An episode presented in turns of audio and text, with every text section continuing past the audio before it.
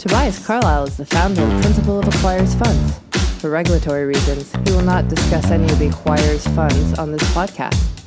All opinions expressed by podcast participants are solely their own and do not reflect the opinions of Acquirers Funds or affiliates. For more information, visit acquirersfunds.com. Hey, it's Tobias here. If you want to learn a little bit about my firm or see my portfolio, head on over to acquirersfunds.com. And we're live 10:30 a.m. West Coast, 1:30 p.m. East Coast, 5:30 UTC, 12:30 in Bill's neck of the woods, Chi Town. What's happening, gentlemen? Zero eyeballs. Zero eyeballs. They're coming. They're on the come. Negative 10. But there are folks listening at home who've just had that wonderful intro music and now they're getting this. How jealous are we of them? Oh. They're probably Uh, better off just listen to that on loop for an hour. Three eyeballs, yeah. Grace Misa, How We Do It, it's called. Great song. Shout out to the dedicated three. Here we go, 15. Chapel Hill, And Brad Schultz, first man in the house. Who's using a VPN to make us think that there's more than 10? I appreciate you. Evanston, Toronto, Bangalore, I love it. Nigeria, Ottawa, Jakarta, come on. In the house. Wow. Worldwide? Worldwide.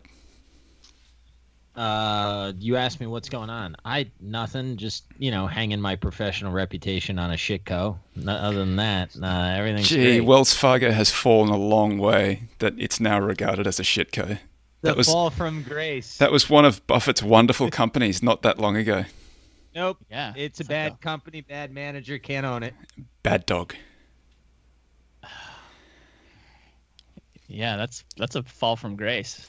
Is that your topic? You, you, you, you're going to talk uh, Wells Fargo, and uh, I thought you had another interesting know. one there too. I might I might rant about how this uh, this notion of uh, you know you earn the returns that a business returns over time. I may just rant about that because I think this is one of these good ideas that's been taken far far far too far. I love that idea. I love discussing it. I love the. I think I'll I'll go there. I'm interested to hear it. I think we should get a Wells update too. Yeah, I want to hear your machine I want to hear your thesis on why Buffett and Munger missed out on the decay of Wells. A couple of I good topics there. All right. Yeah. What about you, JT? What's what's on the menu today? Uh, well, I'm going to talk about why Isaac Asimov would say that maybe Toby's a genius. We should start with now, that. now I'm nervous yeah. because I love Isaac Well, Asimov. How about- Hard yeah. science fiction. He, he loves you too. That's good. Allegedly, How about you, may- Toby? may- What, what do you what do you got today? Yeah, a little uh, article out from. Uh, I'm sorry, it's Christina Nope. I forget who she writes for. It could be Bloomberg, but she's spoken to some quants at BlackRock who say that value is dead. Everybody should move on from value, and I'm here to endorse that sentiment. Value is dead. Everybody should move on from value. Who wants to go first? Jake, why don't you tell us why Toby's a genius? I'm very nervous right. about this. I will right after this. We haven't we didn't really do the intro. Whose intro is it? I guess I don't it's know. mine. We we all did I it together. D- JT, you do it. I, we haven't had you for a while. All right. Welcome to Value After Hours. I'm here with my superb guest hosts, as you always, Toby and Bill. It's a Good- good terrible see you boys. intro. That's the casual intro. First of all, we already did the intro when we announced our topics. Jake just called us guest hosts. I mangled What's it. going on next? Uh, yeah, you got demoted down to a guest host. I deserve it. All right, let's let's jump into it. I'm gonna start off with uh, with a quote from Isaac Asimov. Okay, and he says, "The individual molecules of a gas move er- quite erratically and randomly. No one can predict the direction of motion of a single molecule at any particular time, but you can predict the total behavior of the gas very accurately using the gas laws." So, uh, Asimov in in the Foundation series, which uh, is being hopefully made into something decent. I think Apple's the one who took that on, right? Um, looking forward to that one. But Yeah, that'll make me subscribe. character- Yeah, I would Genuinely. have to hop on for that for like one free trial for a month, and then you bounce out, right? Um, That's it. he has this character whose name is Hari Seldon, and this guy is what what he calls a a psychohistorian, and what what Asimov says is that you can explain the aggregate behavior of societies. You can't tell what any one man's future looks like, but you can explain the aggregate behavior uh, across galaxies and across time because there's these principles that hold. And where this happens to fall, why why I think Toby's strategy is genius, is that he's doing a very similar thing where he's looking at the aggregate behavior of a population and not the individual ideas necessarily. So when someone asks him, Toby, what do you think about stock XYZ? It's kind of a stupid question because it's very irrelevant to actually what he's doing, right? It's it's more the emergent of this whole portfolio of what over enough time frame you could expect from that portfolio. Yeah, that's fair. That's fair. Yeah. Bill, anything to, to add to that at this point? Not at this point. I, I just say I love the, the, the foundation book. That uh, f- I forget is it first foundation or foundation? The first book. The first book is the first Asimov book that I ever read, and absolutely loved it. I know nothing about this guy, so I'm not going to be particularly good at this. I'm a I'm a uh, massive conversation. Asimov geek. It's science Well, he thinks you're a genius. no, JT does. I mean, look, I guess at this point, if I have to add something, what I would say is I think that Toby's strategy, as I perceive it, as described in books and everything that he does, because he's as authentic as it comes, makes a ton of sense. The idea of buying a basket of of companies that have the uh, catalyst of uh, shareholder like returns of capital to shareholders makes a lot of sense to me. That the only outstanding question that I have is whether or not it would be better to hold that portfolio as it's uh, introduced into the portfolio for like a year or two, or if the churn benefits. But I know you've done the work and and you've found that the churn benefits. But that's well, it'll be held only, for a year. It'll be they're held for a year at a minimum, unless there's some deterioration that that makes Okay. them become no longer tenable. But they're they're held they're held for a year at least.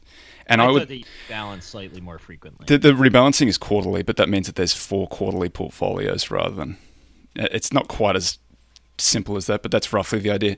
But I do like the idea of setting up a much longer term vehicle that would be tra- that would trade much less frequently and just sort of try and pick them out of the bottom and then hold them for you know maybe five years or more.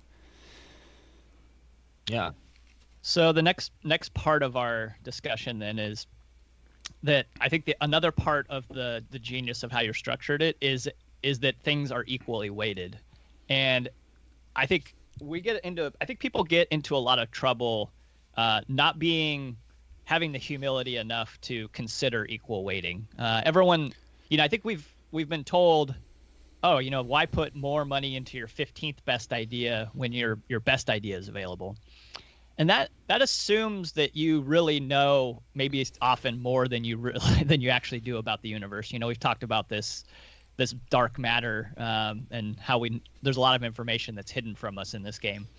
Well i think uh, an exercise that everyone should do if you're serious about this is go back and look at your one over n portfolio. And so what that just means is take all the positions that you've held at different time periods and equal weight them as opposed to how you weighted them and see how did that perform relative to your your performance. And i bet you would find a lot of people uh, would have better one over in portfolios than they do uh, their individual weighting portfolios and which would tell you that maybe you're not adding a ton to the to the actual portfolio process by you know t- deciding how you weight things. Uh, but you really don't know that until you test it. And i I don't think that that's a very common practice. Like a lot of people are blind to that, uh, but I would encourage you to try to figure out a way to do that. It's hard. Uh, there are some folks who do outperform their equally weighted portfolios. Icahn is one, has historically outperformed. So he is identifying, probably because he's the creator of the catalyst, so he can size up into a position and then force the catalyst and then, you know, take it down as he as he's got the got the big bump. I think probably Buffett must be another one too, because you know, I, I think that he probably outperforms an equal weight version of, of himself. But for the most part, it's extremely difficult because there's so much randomness, particularly even at 30 names, there's a lot of randomness in those portfolios. There's no reason why things have to get equivalently kind of discounted from uh, intrinsic value before they start moving back up again. They just somebody could have been waiting for a long time and they've got the money to move the market back up again. So I think that equal weighting it's just an admission that you can't control that if you're already way down into that concentrated portion of the market. That's sort of the way that I do it. Yep.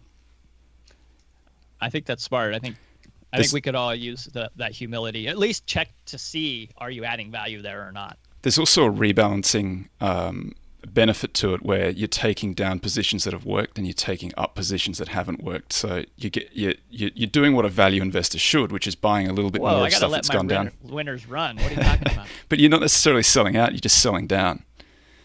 So they could be in there, and you could and you get that you know that Shannon's demon effect in your in your portfolio. It works in a long portfolio, works a little bit better long short.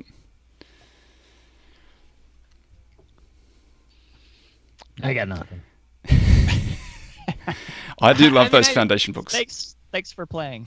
No, well, there's you know, it's I, I have no idea. I mean, you look at somebody like Russo and Akre. I I just think um, I guess my gut, and this is completely not on data, so don't listen to it. But I'm on a podcast, so whatever. Uh, I I do think like if you're gonna take the strategy of letting your winners run, I find it very very hard to really let them go, and I think you really got to let them go if that's going to be how you're going to play that game. And that I think is harder to actually stomach than many people may think when they're thinking through like, "Oh, I can let my winners run." Can you really?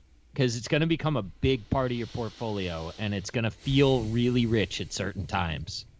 That's the challenge. Particularly, and you can see it in market cap weighted portfolios, like uh, you know the the S and P 500. At, peri- at at at various times, it's been like forty percent Exxon. Now that Yeah. makes, I'll bet that makes people nervous right now. I bet at the time people were like, well, that makes perfect sense that you'd have Exxon, biggest and best company in the world, as your 40% weighting. But I'll bet you right now people get really nervous when they think about that and they think, I'd much rather have a good company. Like, I want Google or man. I want Fat Man to be the 40% weighting. Exactly right. Are they nervous about that? I feel like they're pretty bulled up on that idea at this point. Uh, I'd rather own yeah. Fat Man than some of the smaller ones. Yeah, but the, a the- that's that's a a, fair point. The- but at the at the time, you know, at at the t- at the peak, people felt good about Exxon too.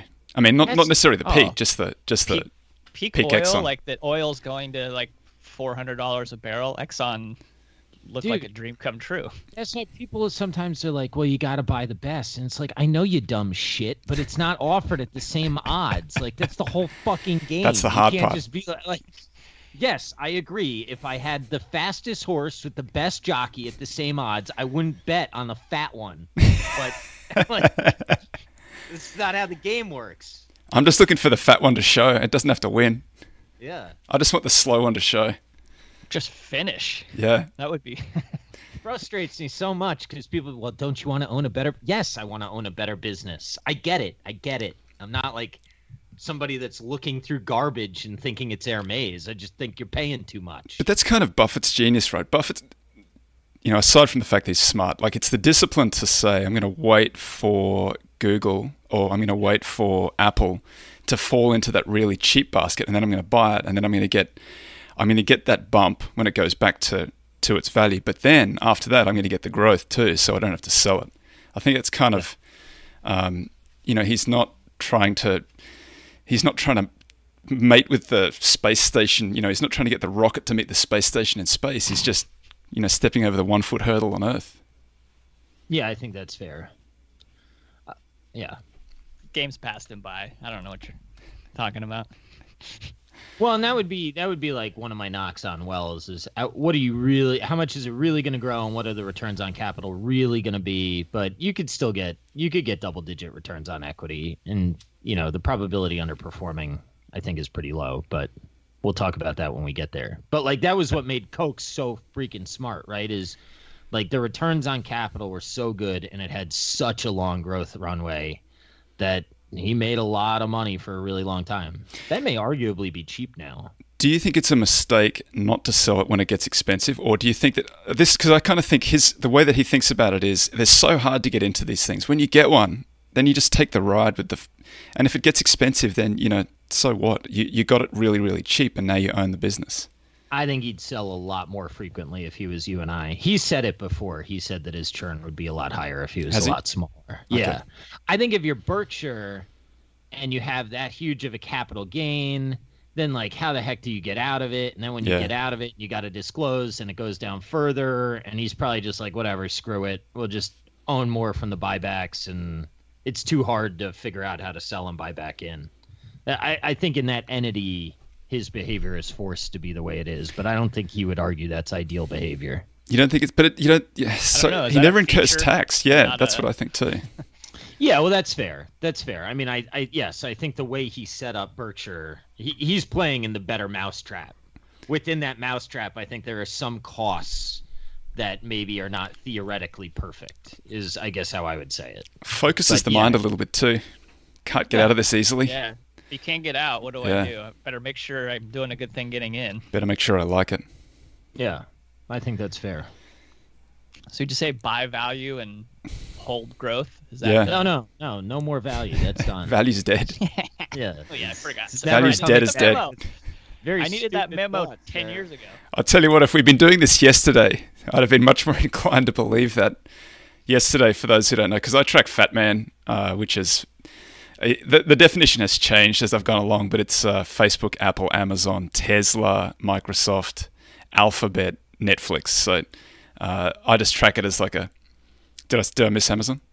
Alphabet, No, did, Amazon. but we might have to tack Apple. an S on that for uh, space. I know I love I track space too because I think it's funny, but it, but I don't uh, I don't include Fat Man's.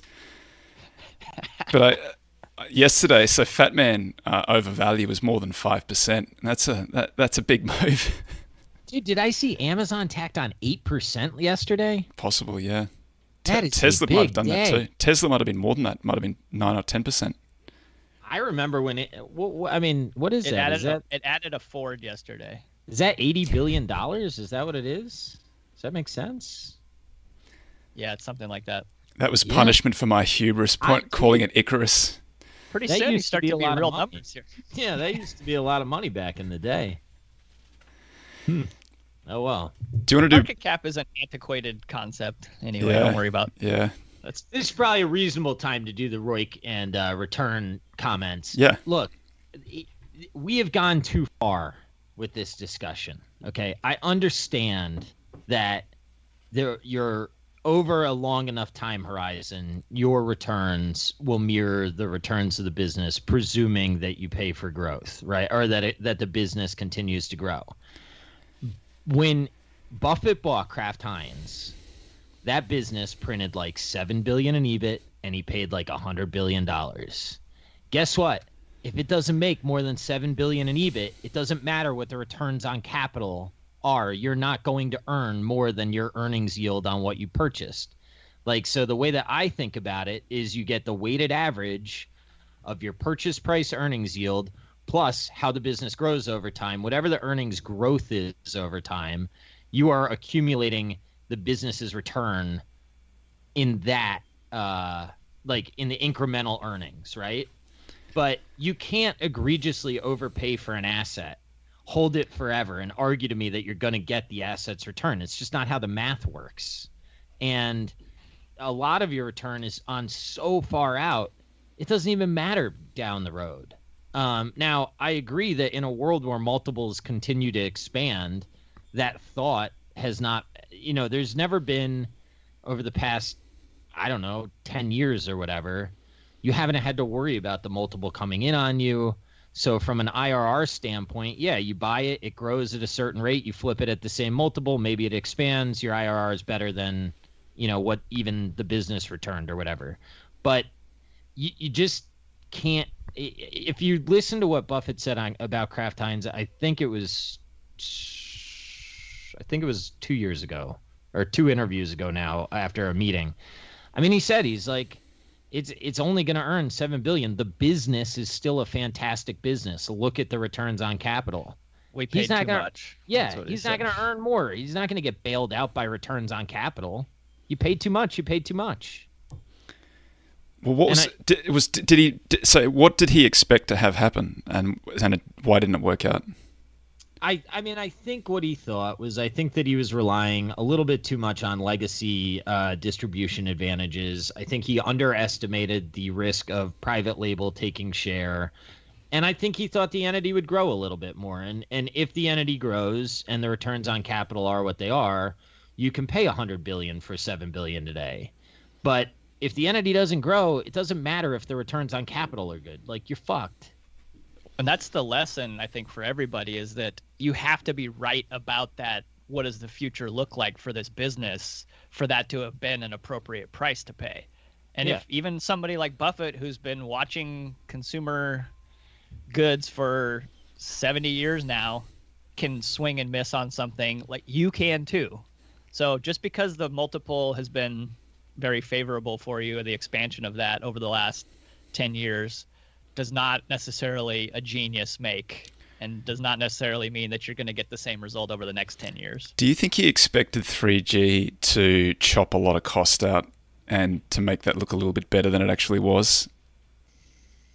I don't. I don't know. I, I think that he and 3G both made um, an error thinking that you didn't need. Uh, I mean, Jorge Paulo Lemann said this like last year. He said we were dinosaurs. I, I just think that they overweighted legacy distribution advantages, uh, and they got caught. And I, you know, I don't think either one of them has been uh, particularly good at pivoting uh, their minds. I mean, and Berkshire's seen it throughout history. I mean, with like World Book, but he sort of knew that that erosion was coming. But it, I just think, you know, maybe they overweighted uh, the incumbent advantage. It's tough though, right? Because you would look at that very long history of growth in those in those goods, and you'd say, well, I think that this is probably going. You know, we're going to stumble up and down a little bit, but roughly, this is probably what we're going to continue to do because that that the private label stuff was.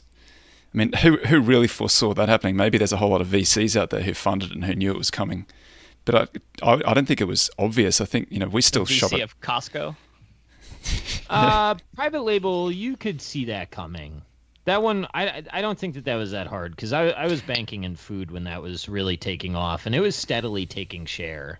Um, I do think it grew much bigger than people thought, and like Kirkland has objectively become a much bigger brand than I think even the most bullish Costco investors would have projected. So it's that private label, not it's not the Instagram folks who Direct have to like consumer, direct to you mean? consumer.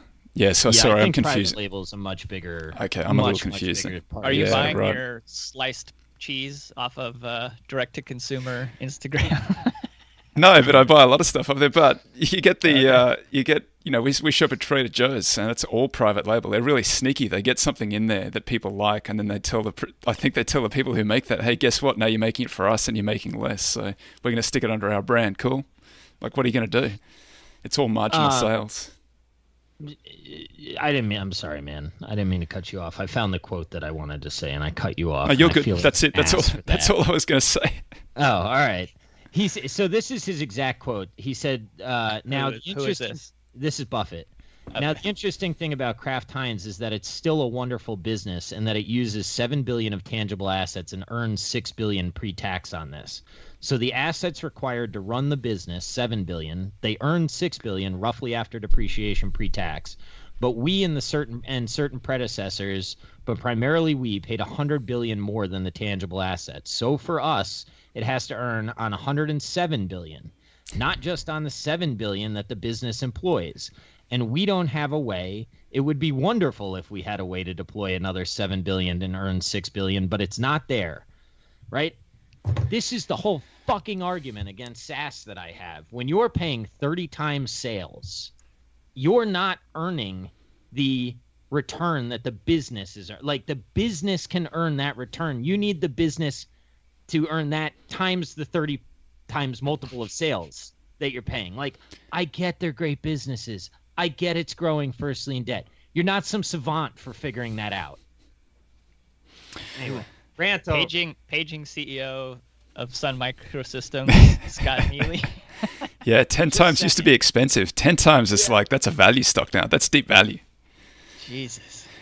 To be it's just a bit frustrating to me that people can't like these are like a lot of these people are very smart people and i don't know if it's motivated reasoning i don't know if people aren't thinking i don't know what it is but like you earn what you pay and the underlying earning stream growing from there. You don't earn what the founder put in and that that stream growing. Like it's just it's not how the game works. You are the other people's money. You're not earning the levered return But it's it's understandable though, right? It's just been a market that has rewarded growth with in, with multiple expansions. So if you've had that for a decade, bro. yeah, if you've had that for a decade, I mean, a decade is a long time. You you really think that we're going back to like a value type market where you get the the, the lower growing, cheaper company does better? That's that's ridiculous. Yeah, I mean, I was I was asked on one idea. I, I mean, honestly, it is sort of ridiculous, and I guess that the answer for that question is what I think is over the long term. If you hold those kind of businesses and and you underwrote them well and you buy the uh, like that type of business, you're going to do better. Do I think that you're going to outperform over the next year? Probably not. I mean, momentum's probably going to keep ripping, and value's probably going to st- still get shat on one year is not an investment career. I think you do it for 20 years. Eventually, eventually you get bad stuff that happens. And I don't know where it's going to happen. Like, I'm not smart enough to figure that out. If I was, I wouldn't be sitting here. Fundamentals matter eventually. You just don't know when. Yeah. And once you, I think that's like this. That's, the only Zen thought you have to get to. Once you realize that, then it, it, you don't really care what the stock price does. You just got to watch your own businesses, and you, you you're totally fine. Then you've reached this sort of moksha. Yeah. Like, look, at the same price would uh, and the same multiple, would I rather own Shopify or Wells? Shopify. I get it. You're not buying it at the same price. Probably at a premium too, right? Yeah, that's right. Yeah, that's exactly right. And a pretty steep premium, might I add. But this might be It's a little bit too much. One, not the one being presented. Not to the one you on offer. Yeah. I just feel like right now these valuations, you're seeing like a crackhead with a or like a cokehead with like a bleeding nose, and he's about to fall over and have a seizure. You just don't know when, and you're like, that's a nose bleeding valuation, and it's not going to end well. You just don't know how long it can go on before that guy falls over. I forget who pointed Maybe it. It's, not a great analogy. it's the last five shots of tequila at the bar. The first two drinks are great at the start of the night, and you wake up in the morning and you don't even feel those. But the, the, the shots of tequila just before you hit the before you bust out, last call, better get some shots. That's what ruins the next two days, particularly if you're my age. Yeah. Actually, at my age, it's uh, it's probably the third shot that puts me down for the next day and a half. Yeah, it's a two day hangover now. I just can't do it. Yeah, I'm with you. Anyway, that's my rant. I was I was very amped up about that rant. Uh, and I, look, they're very nice people, and I think they're very smart that are making this argument to me. But it's like I I I know what you're saying. I get it.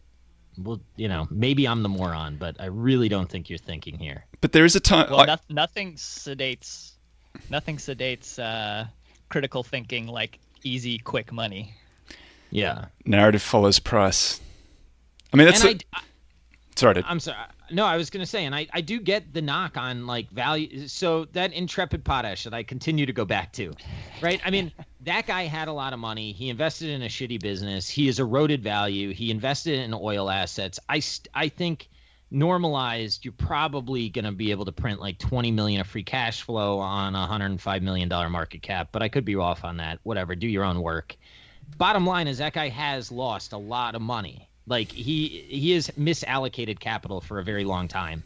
That asset should trade at a discount because there's nothing to convince me that you're going to get the capital out. So like in that sort of a value trap pitch, I get why people say it's a trap. In stuff that like Toby's buying where you have buybacks as a catalyst, I mean, that's a different argument. Like you're you are drawing the cash out of the business today. It's not some hope. Yeah, that's the, the, the I mean the, the risk for value guys is you just get stuck in something that never like Berkshire. You know, I understand the I understand the oh. counter argument to Berkshire, right? That just bear with me for a moment. The uh-huh. counter argument to Berkshire is that Choose your words carefully, sir. well, it's got it's got the con- it's got the Ten conglomerate. assemble. I'm an owner and I'm a huge fan. I'm playing devil's advocate. I just understand the other argument. The other argument is there's this big conglomerate discount, so many moving parts to it. Doesn't pay a dividend, you know, really buys back. Maybe I think that maybe he's got bought back a little bit more stock this time around, but you know, didn't buy back stock when we had the big opportunity in March. And so folks are like, well, how do you how do you get the money out of this thing? Like, what what's the how do you get how, how do you, how do you make money in the next quarter in this thing? You can't make money in the next quarter in this thing. You got to have this view where this business is going to be bigger in five or the company's going to be bigger in five or ten years. Then you say, well, I love management. Management's ninety and ninety six. Like, they gone. That's that's that's the counter argument. You know that uh, yeah. I I. I happen to disagree with it, but I do understand it. I think it's I think it's a pretty strong counter argument. I just you know my bias is towards I just like undervalued high quality things. I think it's I think it's like genetically built to kind of outperform, and and Buffett is going to be there for uh, quite a bit longer, I hope. And I still think beyond that, um, it's not going to matter because it's so well constructed, and the team that's there is so good. This thing succeeds no matter what. I also think uh, in something like that, your your shareholder base is such high quality like the three of us, obviously. But, you know, it gives them such leeway to do things. And look, I do think eventually you're probably going to have some spin offs from Berkshire. I, I mean, I, I think eventually the business is probably going to have to morph a little bit. And I think that there's a way to do it that'll probably piss off some of the OG shareholders, but you, you don't have to sacrifice what it is. Fundamentally, the ethos of that company, I think, survives. And I think that having the shareholder base that's willing to allow that sort of uh, I don't know why metamorphosis is the only word that I can think of, but like that's important, right? And I think that having uh, sort of Charlie and and Warren there as you know the church that people pray to, um, that I think that's really powerful. I mean, it's why I hold the shares. It's currently my biggest position. What What do you think that they could do that will piss off the OG shareholders? I think you start getting into some spin-offs and people Spin are get pretty nervous. Start selling some businesses or shuttering them. I mean, I you know I get why. I, it's a delicate balance, and maybe they don't do it, but well, the nice thing about Berkshire is they're all decentralized, so it's probably reasonably easy to do that. You know, it's not like they're taking all of that. It's not like they're there, there are no synergies, right? It's not like they're they're chopping out the treasury function and they're chopping. What they just buy it and they just leave it alone, as I as I understand it from the outside. But th- that's what they yeah. that's what they tell us they do. No, I think you're right. I, I I think that's a that's a risk as some of the founders start to retire, and now all of a sudden the second in command there maybe doesn't have the same tie to Berkshire, and now they're not working for Warren and Charlie. They're working for, you know, Ted Todd and uh, who's the Greg. Greg. Yeah, and Ajit. I mean, you know, it's it's going to be interesting to watch that happen, and you got to pay attention to it. But um, I'd still rather bet on that that set of assets and those jockeys than a lot of other ones. Yeah, you got to still like, even if it's seventy five percent of the original culture. That's still pretty damn good culture. Yeah. Yeah, and I think that a lot of it's it's going to be hard to you know if you're the person who takes over with everybody watching you and having you know grown up under it, it's going to be hard to pivot and hey, guess what? We're spinning this thing off. Yeah, We're levering yeah, this baby no, up. We're buying back shares.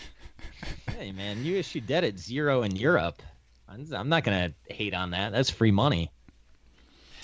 I don't. I don't have a particularly long topic here. I just. I I, I just think I've just noticed there's quite a few uh, death of value type articles around, which does uh, warm my heart to see them because I know that the end is uh, the end of values underperformance is near because narrative follows price rather than the other way around, which it should be. I think it's I just think it's hysterical that you know I, BlackRock has come out. Justina Knope, I think I said Christina Knope before. I'm sorry about that, but Ju- BlackRock's come out and said BlackRock's co-head of systematic active equity, quants should move on from value. Stock valuations are essentially unknowable, and rather than scale a data set by price, just see if it predicts returns. Aside from the gobbledygook in the second part, which I don't really understand, I've seen that argument a few times. as if I was a five-year-old. No, I can't. Yeah, I think it means stocks go up. Stop trying to care about fundamentals. yeah. Well, there seems to be like that's that's a there's a lot of that going that on at the moment. That is what I translate that to. Even even Fat Man. I mean, I can't believe I'm going to say this, but it's F A A T. Just before I trigger anybody, Fat Man. Uh, when when fat, when I look at Fat Man's valuations, Fat Man's stretched. I think Fat Man's expensive. Don't misunderstand what I'm going to say here, but but Fat Man, they're not. Are you claiming that sixty percent up year to date is stretched? Well, I How don't, dareth thou? the, the, the percentage performance of the price is, is kind of irrelevant. It's like, what, what is it relative to the underlying business? And I think if you look at those things, somebody sent me some analysis yesterday saying if you're looking for a 4% nominal return in Amazon, you got to you got some pretty bullish assumptions you got to make these days, like 30% growth, got to return a lot of capital. You know, 4% nominal, that's not much in this kind of. I mean, I, I don't really No, know. I, I started with my line down here, and then I draw through where it went, and then I just keep going. And Well, that's been working. to the end point, it's, dude, I'm, we're rich. I don't know what you. The thing I don't, I, I, I get paid. I'm gonna piss some people off with this. Lord Almighty, please forgive me. Uh, Amazon's the one I like the least. I mean, AWS I like. I get it. I get that Bezos is a genius. Uh, I, I mean, I don't know. I, I'm I am really really interested to see operating leverage flow through Amazon over the next three years. If I'm even moderately directionally correct on the economy, and I know somebody's going to be out there. Well, they deliver the lowest price. Okay, let's see. Um, you know, AWS is a monster though. It is a monster, but you're paying a lot for it. and there's some competition there too. But you, you think you think Amazon uh, of the businesses in Fat Man, which business do you? Well, T is the worst by far, but but I don't even consider that's that's only there for the for the acronym. Yeah. and well, it's been uh, Fang, it's been Fan Mag, but we're, we're Fat Man now because Microsoft I like the most. Uh, Facebook's probably the best business, but God, I can't get over how much I don't like Zuckerberg. Uh, Google search is incredible. If they could figure out how to allocate capital, that'd be a hell of a business too. It already is, but uh, you know, take care of my friends over there. But other than that, stop this other bets nonsense. Uh, and then uh, dude, that's who- that's how they stop the people with the pitchforks and the torches from cover, coming for them.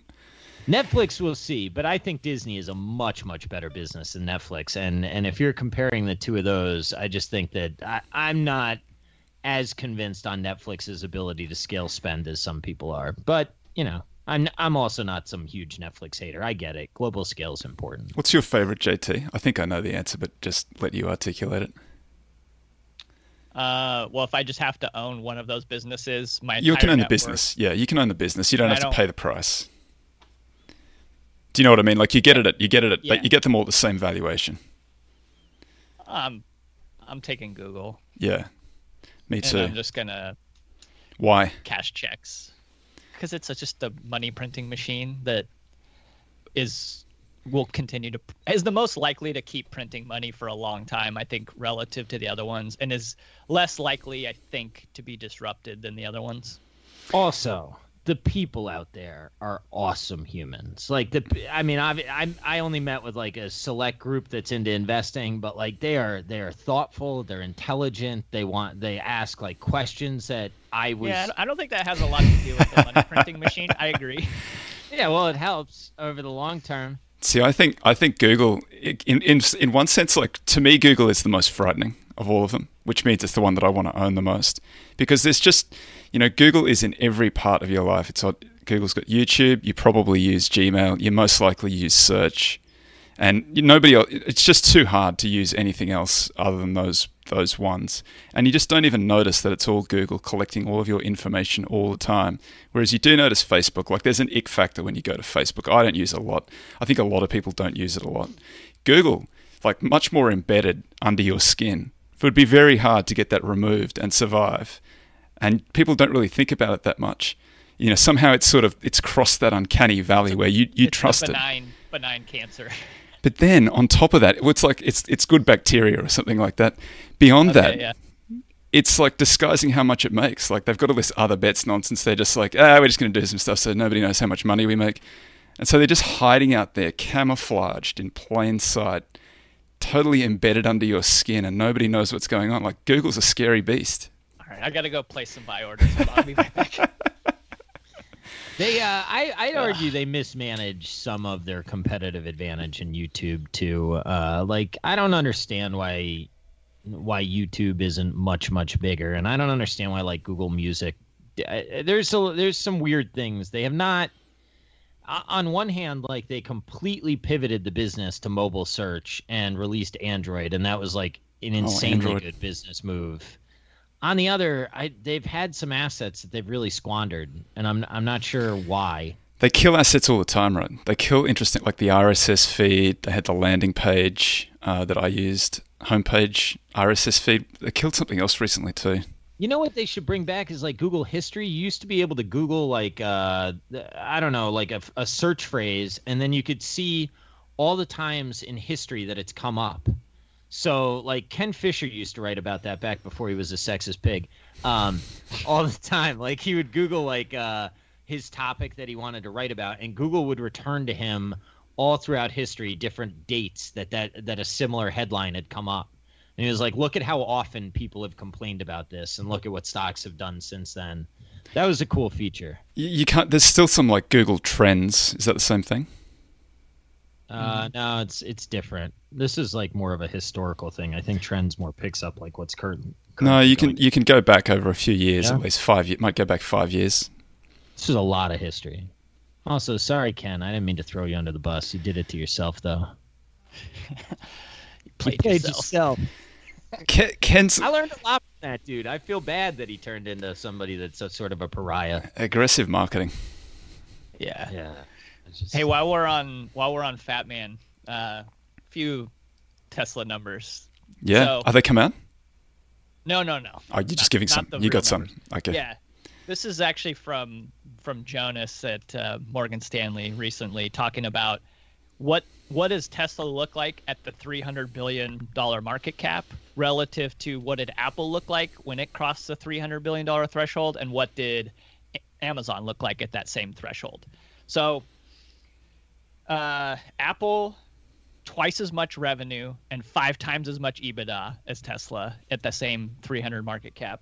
Amazon. Oh, hey, hey, wait, real quick follow up. Uh, can we get a free cash conversion to EBITDA calculation on this? Yeah, Because pretty sure Apple's a cash machine and Tesla isn't. fair. Uh, Tesla is was is 70% smaller than Amazon on revenues and one third of the EBITDA that Amazon had uh, at that same valuation. Uh, as far as forward earnings, uh, forward EBITDA, uh, Apple was at 11 times, Amazon was at 22 times, Tesla's at 61 times. Oof. Yeah, This is times. so Doesn't everyone matter. who's saying that you Yeah. know Tesla is the next dot dot dot, uh, you are praying for an incredibly optimistic future, And even what are your- relative to those guys that were total outliers against every base rate that's out there. Dude, and what are your returns on capital in the growth? Well, I know that because I, I went and had a look at it. Do you, do you have those numbers? Low to quite low. So I looked at Amazon at the request of uh, Samson Nakrobi. He's and on here. I don't know if he's on today, but he uh, wanted to know what uh, Amazon and Tesla look like since inception over the last decade. So Amazon has earned, this is on a gross profits on total assets. This is the Novy-Marx measure. Uh, Joe Weisenthal tweeted this out like five or six years ago saying Amazon is the top earning on this metric of Novy Novy-Marx's, which is like a substitute for return on invested capital. It's just one of those return on equity, return on assets type measures. Variety of reasons why it might, it might be a slightly cleaner measure, th- this one, but he looked at um, its gross profit, revs minus cogs on total assets. So, what did it cost you to get here? What are you earning before you feed it through the machine? Amazon for the first decade earned 49% on assets, which is which is pretty good. That's a good business. Over its full life, it's earned 35, something like that, 35.4. Very, very good. Um, Tesla has earned uh, 10.2 over its full life, so it's less than a third as good as Amazon. It's currently twice as expensive on that, on like a, a very variety of different measures. So it's like 6x relative to Amazon at the moment in my in my estimation. And Tesla's very best year it earned 18.9%. Amazon's worst year it earned 23.1%. So Amazon has never been even in Not its even worst year it's better than Tesla in its best year. I'd Amazon's be the better interested to know what uh Zooplus is doing on that metric. I bet it's pretty good. Zooplus is an interesting asset. I don't know how they uh, go tangentially, but it's basically e-commerce for pet stuff. Uh, but dog food is like Pet, pets.com? Is It's that- Amazon no, for it's pet not stuff. That. It's not that. It's European, and uh, it's it's a better So business than I pitched it as. No, it's just I'm telling you, man. Dog food and stuff is the delivery of dog food is it removes a lot of friction from your life. You don't want to carry like a 50 pound bag of dog. Yeah, food. but now you got to ship a 50 Yeah, pound bag of dog food. You need like uh, some efficiencies there. Carvana thinks they can do it with a car. I think you can do it with dog food if you get enough people going. But I don't disagree No. with your value to weight ratio is totally I- effed on that. I think there's a lot of VC money subsidizing a lot of this stuff, and you're not going to know until we come out the other side. It's a reasonable possibility you're correct. C- throw your questions in, folks. Uh, we got 15 minutes to go. I, I wonder about a lot of that stuff because I think we're kind of in this uh, we're in the golden time of having stuff delivered to your house, and, I just- and you know, or getting picked up from your house. Like I, I think Uber probably the prices have to go up, or or you know, I don't know how it works exactly, but I, I think that it's it's just hard to see how you can. You know, Uber is one example of it, just VC subsidized taxi rides. I think a lot of these things are just VC subsidized food to your house. I mean, that's The strange. Can I uh, can I read you guys something real quick? yeah. All right. So the inhabitant of any city could order on his phone, sipping his morning coffee in bed, the various products of the whole world, and in such quantity as he sees fit, and reasonably expect their early arrival on his doorstep. He could at the same moment and by the same means adventure his wealth in the natural resources and new enterprise of any quarter of the world. He regards this state of affairs as normal, certain, and permanent, except in the direction of further improvement, and any deviation from it is aberrant, scandalous, and avoidable. What Sounds is like that? today, right? 1900. What the future's going Yeah, to look like? That's right. What is it? Nope. That's that is uh, John Maynard Keynes writing in 1919 Wow. about how uh, before even World War One, everyone expected that the world was going to be really easy, and uh, I changed a couple words in there, like you know he he originally said London and telephone instead of like on his phone, but um, yeah. That, that whole idea that it's just this smooth, easy line that goes straight up and to the right um, probably doesn't reflect history very well. Yeah, that's amazing. Keynes, uh, lots of Good bad pull, ideas, lots of good ideas. Good investor, bad You had a economist. Good pull. I said good pull, man. That was a good Oh. pull. Yeah, that was impressive. How did you grab that? Um, You knew it. it's it. actually part of my Just memorized it. quarterly letter I'm working on. So I, Oh, I think Uh, it was but- your daily affirmation. D- don't give away. Don't give away the magic trick. yes, that's fair. You don't I have just to give away that the. off the top of my You, that's what you should have said. Yeah, something I like to meditate on every now and again. Uh, I saw. Did you did you guys see the? uh I think I sent it to you that 1995 Buffett quote about. uh Munger said something about. uh Oh, uh, what what the fuck? What did Buffett say? How did he set it up? I don't know, but uh Munger was. Oh, he said Buffett said newspapers still make a lot of money, and Munger was like, ah. But you've told me many times that people don't care about what floor they on they, they're on. They care about the direction that the elevator is going. I was like, man, those guys are just so smart. Like, the that's such a good way to explain what is like psychologically going on with valuations and how to like just sort of like plainly think about things, right? It's like, oh yeah, we don't make any free cash flow, but it's a great business. Look at how much it's growing. Okay, mm-hmm. Elevator We'll goes see. brr. yeah. so I got a good. Some growth guys like you, dumbass. You invest in airlines. Whatever. I A got. pandemic to beat me. It's not over yet. I, I, Yeah. I- I got a, good- got a good one here. Uh, the SEC is removing the 13F reporting. I don't know if this is actually happening, if they're just discussing it, but removing 13F performing for companies under 3.5 billion AUM. I'm not. I, I thought they were. I- I'm not entirely sure about the detail. I thought they were removing it for, also for funds at some level as well. yeah, like two billion Is or it two? Moving the cap up. I don't, I'm not sure. Something around there. What's the reason for this? They're saying that it's too expensive to do it or something. Lobbying. I don't know. IP. I mean, you're you don't want to put out your portfolio. I mean, it's going to make it a lot harder to lose money as a copycat. Isn't that the truth? yeah. I don't mind that. I was saying when I saw the um the news, I I do hope that uh it doesn't I like to look at shareholder bases, I do like that, and I, I hope that there's still a way to figure that out. I don't care much about what people are buying when they're buying it, but I, I do sort of like to know that they're in the shareholder base. Yeah, it You does depend. good when you buy something for cheaper than what some, someone that you like, you know what they bought it at.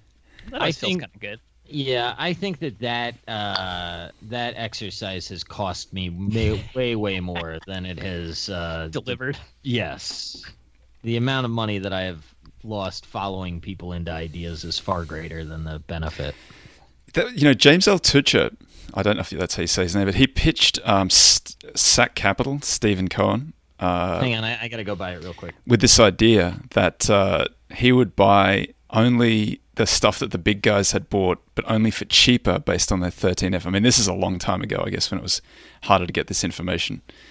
What do you think about that? Like, the, I, th- I get the feeling that you're saying that, and I, I feel the same way, and I don't know why, but I, I've never really succeeded buying under some what it's a lot somebody else easier, paid for I it. think, if you're them to just trade on inside information instead.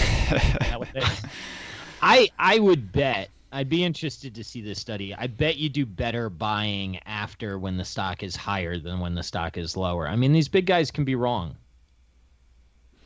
Yeah, that's that might be a signal, mightn't it? That they've Yeah. released th- that somebody smart says that they own something, and everybody else looks at it and says, "Nah." Yeah. Yeah, whereas if it's up, like I bet their thesis is starting to play out. So I got another good one here. Uh, that you know the Amazon slide that's been going around that shows how they've transformed every cost center into a source of income. What, what do you think? What are your thoughts on that? I think Bezos is a genius. Yeah, I mean, I sort of understand. Like you're looking for ways to you you create some productive capability within your business in which to for it to function, and you say, "Oh, hey, I wonder if anyone else maybe outside of our organization could use this." That's not like a master stroke of genius or anything. Like everyone's been doing that. Like oil companies before Rockefeller used to throw away all of this sludge, and it turns out that all that stuff could be made into like plastics, and uh, I mean that was also waste on the balance sheet uh, or the income statement turned into some productive asset. So this is nothing new. It's just uh, Still smart. it's good. Mar- yeah, no, it's smart. but is It's the fine. It's is the genius in it?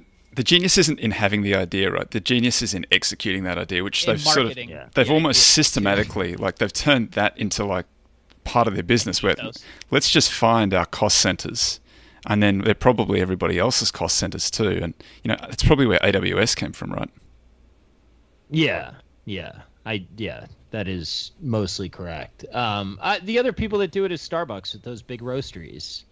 You know, I mean, you turn what would be a huge rent expense into an income generation machine, and now you have a huge, you know, the the amount of marketing exposure that Starbucks gets on Michigan Ave in Chicago.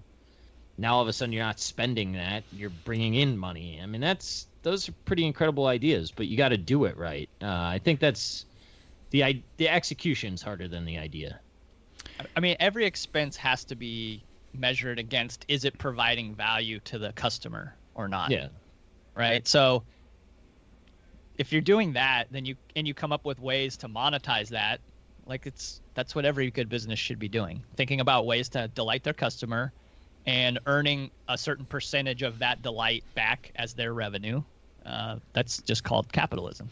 so just on amazon do you think would you say that amazon delights you as often now as it did say five years ago No, sir. what why Uh, I I mean, I said this. I think it was the last, or maybe it was two podcasts Second ago. season of Jack Ryan. That was that was where that was terrible yeah i that agree Dog shit.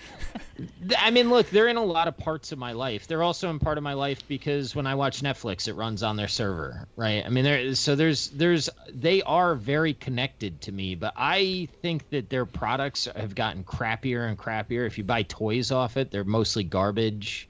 Uh, I just I, I don't know. Like I'm not I. there's a lot of uh, fakes that's the thing that really yeah. gets me there's a lot of fakes and they I don't don't really trust they the don't seem to police it Yeah, the reviews are fake, and a lot of the products are fake. They do this thing. So I just saw this today. Uh, they do this thing where they somebody go they find a somebody finds a product that's selling well, they replicate it, like they rip it off, they and they that make it in China and then sell it in the US, and then Amazon will go and give them like Amazon's choice on that rip-off product. And this guy tweeted out today that he had uh, he he was they've got like a lawsuit against this firm, and Amazon's after the lawsuit gone and given the competitor that's ripping them off the the Amazon's Choice brand. So you've got to be careful, even with Amazon's Choice. That's just an algorithm, probably. Like this is selling a lot, and it's Yeah. good margin for us. Therefore, Amazon Yeah. choice. They got to be careful though. You can, you know, we we don't shop so much on Amazon. We we go to Target and Walmart because my wife's more confident that the stuff you're going to get. You know, when it's baby stuff, you're going to get it. It's the Mm. real thing. You're not getting Yeah, I some probably fake. wouldn't buy baby stuff off Amazon other than diapers. The diaper subscription's nice, but like So I only would things not. that you will literally shit on are you? not even not even Bill. Yeah, Yeah. I mean, sort of. Yeah, I, d- I don't I don't really trust a lot of the product quality on it, but I still Oh, use it. So maybe that's the definition of a drug addict. well, I mean, there's isn't their their whole point is to be super customer centric, and maybe they're the eyes off the ball a little bit there, if that's the opinion that you guys have. Yeah, Yeah, I think customer centricity is some Silicon Valley narrative for screwing people a lot of the time. no, you could be. For You could screwing be. suppliers. Yeah, that's that's what it means. Yeah, that's fair. They're just being clear about what they're doing. Uh, I mean, look, they've they've driven price down. They've benefited my life in a lot of ways. I have a much stronger brand affinity towards Costco than I do Amazon. Much. Um, there's a Va- Value Stock Geek said, uh, you know, referring to Meb Faber's book. Meb Faber did a book on 13Fs, uh, did a back test. 13F investing outperforms. The only the only wrinkle to it, I think, is that you shouldn't hold the biggest position in the 13F because that's probably the one that's gone up the most, not necessarily the one that they've got the most conviction, in. Yeah. Got a good question here. Um, any CEOs you've come across with practices like the one in the book, The Outsiders?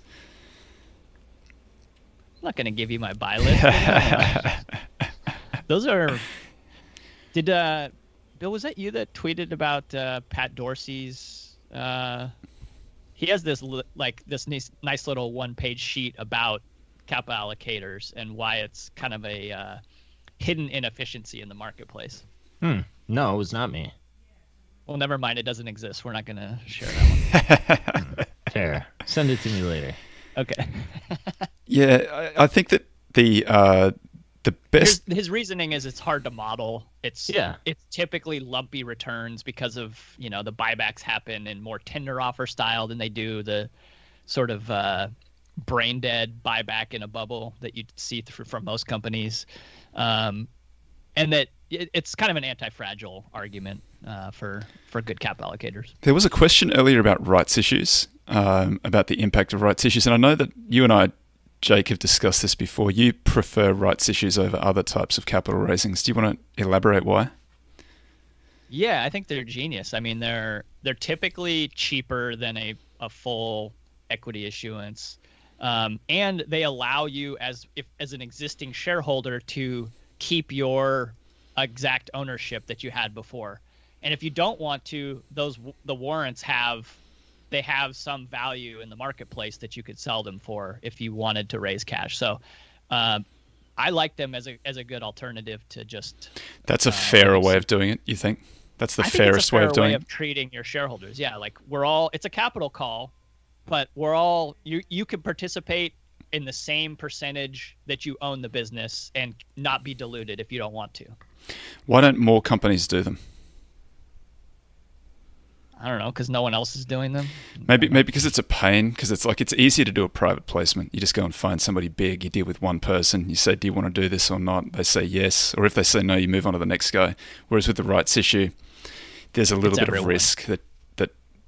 But I think if you've got the rights that you can sell into the market, and so somebody else can pick them up and take advantage of that, because you often get a little discount, right? There's some option value in the in the rights, and then you get a little discount as the investor. Yeah, for I mean for the same reason that spinoffs are often mispriced is like ah this is just in my account I don't want it there anymore sell it Yeah, and it's got a liability attached to it. yeah when it Right. shows up. Um, Kirkland Signature Brand versus Amazon Basics. I don't think there's any comparison, but uh, Yeah, Kirkland's way better. There's some uh, folks. Any more questions, or we've got we've got about on a minute. uh, on the Wells thing, I think Berkshire missed it because it's super decentralized and they promote from within. And I think that those are both things that Charlie and Warren really value. But I think it, well, I'm confident in saying in Wells' case, it was their Achilles heel. And I think that when the regulators wanted an outside solution, there was no one within the company that had the answer. So they hired a bunch of consultants and then the consultants were pitching a plan that they were then forwarding to the regulators. But since no one had the internal uh, knowledge to actually execute the plan, when it came time to execute the plan, they were like, "Yeah, we're almost done," but they hadn't even started, and then everybody got pissed off. And I think that Charlie and Warren like really, really missed that. And I think Sloan was completely worthless. The amount of time that he wasted there was ridiculous. And I get why Charlie likes him because like all those guys are credit guys, but they didn't need credit at the moment. So I I think that's an interesting sort of like case study on where even Charlie and Warren can have a blind spot. Whether or not they can fix it's a different question, but Ah, there's a see. we're, we're kind of coming up on time, but there's a couple of there's just two good parts here. Uh, so Tracy Britt Cool's got this SPAC. Tracy Britt Cool, who was like Buffett's assistant for a while there. Like, what what do you what would you role It's a was she playing? Probably a demeaning. Uh, Hatchet woman? what is it? Is it demeaning? Not not assistant. Well, what would you say? Apprentice? fix fixer. Maybe? Fixer. Okay. know. Yeah. Yeah. That's a better term. I didn't mean it in a demeaning way. I, I just didn't know exactly what her. I, I knew she got kind of she got that kind of the Harry Bottle treatment where you do okay in one thing, you get moved on to something else, and you do okay there. All of a sudden, you're like a yeah fixer. I guess you're right. That's a better term. She's got a SPAC. They're going to buy some Buffett type company in the SPAC. Have they have they identified it yet? I don't know. I haven't heard that yet. SPACs are hot right now. if I'm rolling with the SPAC, I'm doing this Howley uh, dude from the Outsiders SPAC. That's that's the SPAC I'm rolling with. Nick Howley. Yeah, and and who's the dude that right? Uh, Will Thorndike. They got a SPAC together. Oh, that's some good. That's some good marketing, isn't it? No, it's great marketing. It's almost as good as being Ackman. Yeah, gee. Lots of dudes raising SPACs at the moment. The only other question, uh, last one before we got to go. Uh, will Amazon spin off AWS? I have no idea. It seems like it would unlock some value. But why bother? Yeah, it's a lot of at this effort. point. They're not Yeah. going to. You don't do it at a high valuation. You do it when your valuation's in the toilet. Get a little bit of uh, recognition for it. I mean, Although, you. Well, if we, if there's more competition coming in the cloud space, this may be as good a margins as they're going to show. But they're still going to get some growth out of it, right? yeah, It'll oh, still be a bigger business over it's- the next five dude, years. It's also an insane business. It does like thirty percent returns on assets. You spin that off, lever it up, and turn it into a REIT. Ooh, Sure, when you're the only cloud service provider, those are your margins. yeah. They're, I think they're going to be pretty okay. It's a scale game. They're going to win it, but uh, they got competitors, no doubt. Price wars. I can't wait. And that's Zoomers win. Well, levered REITs. Zoomers win. Levered REITs. that's uh, that's time, folks. Thanks so much. It's always fun. Uh, we'll see you same time next week. I'm going to be off. We're all going to be off the week after that, but uh, we're all good for next week. See you then.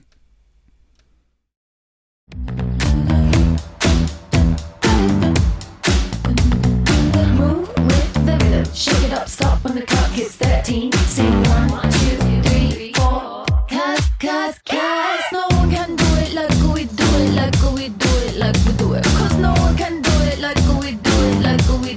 like we do it. Cause no one can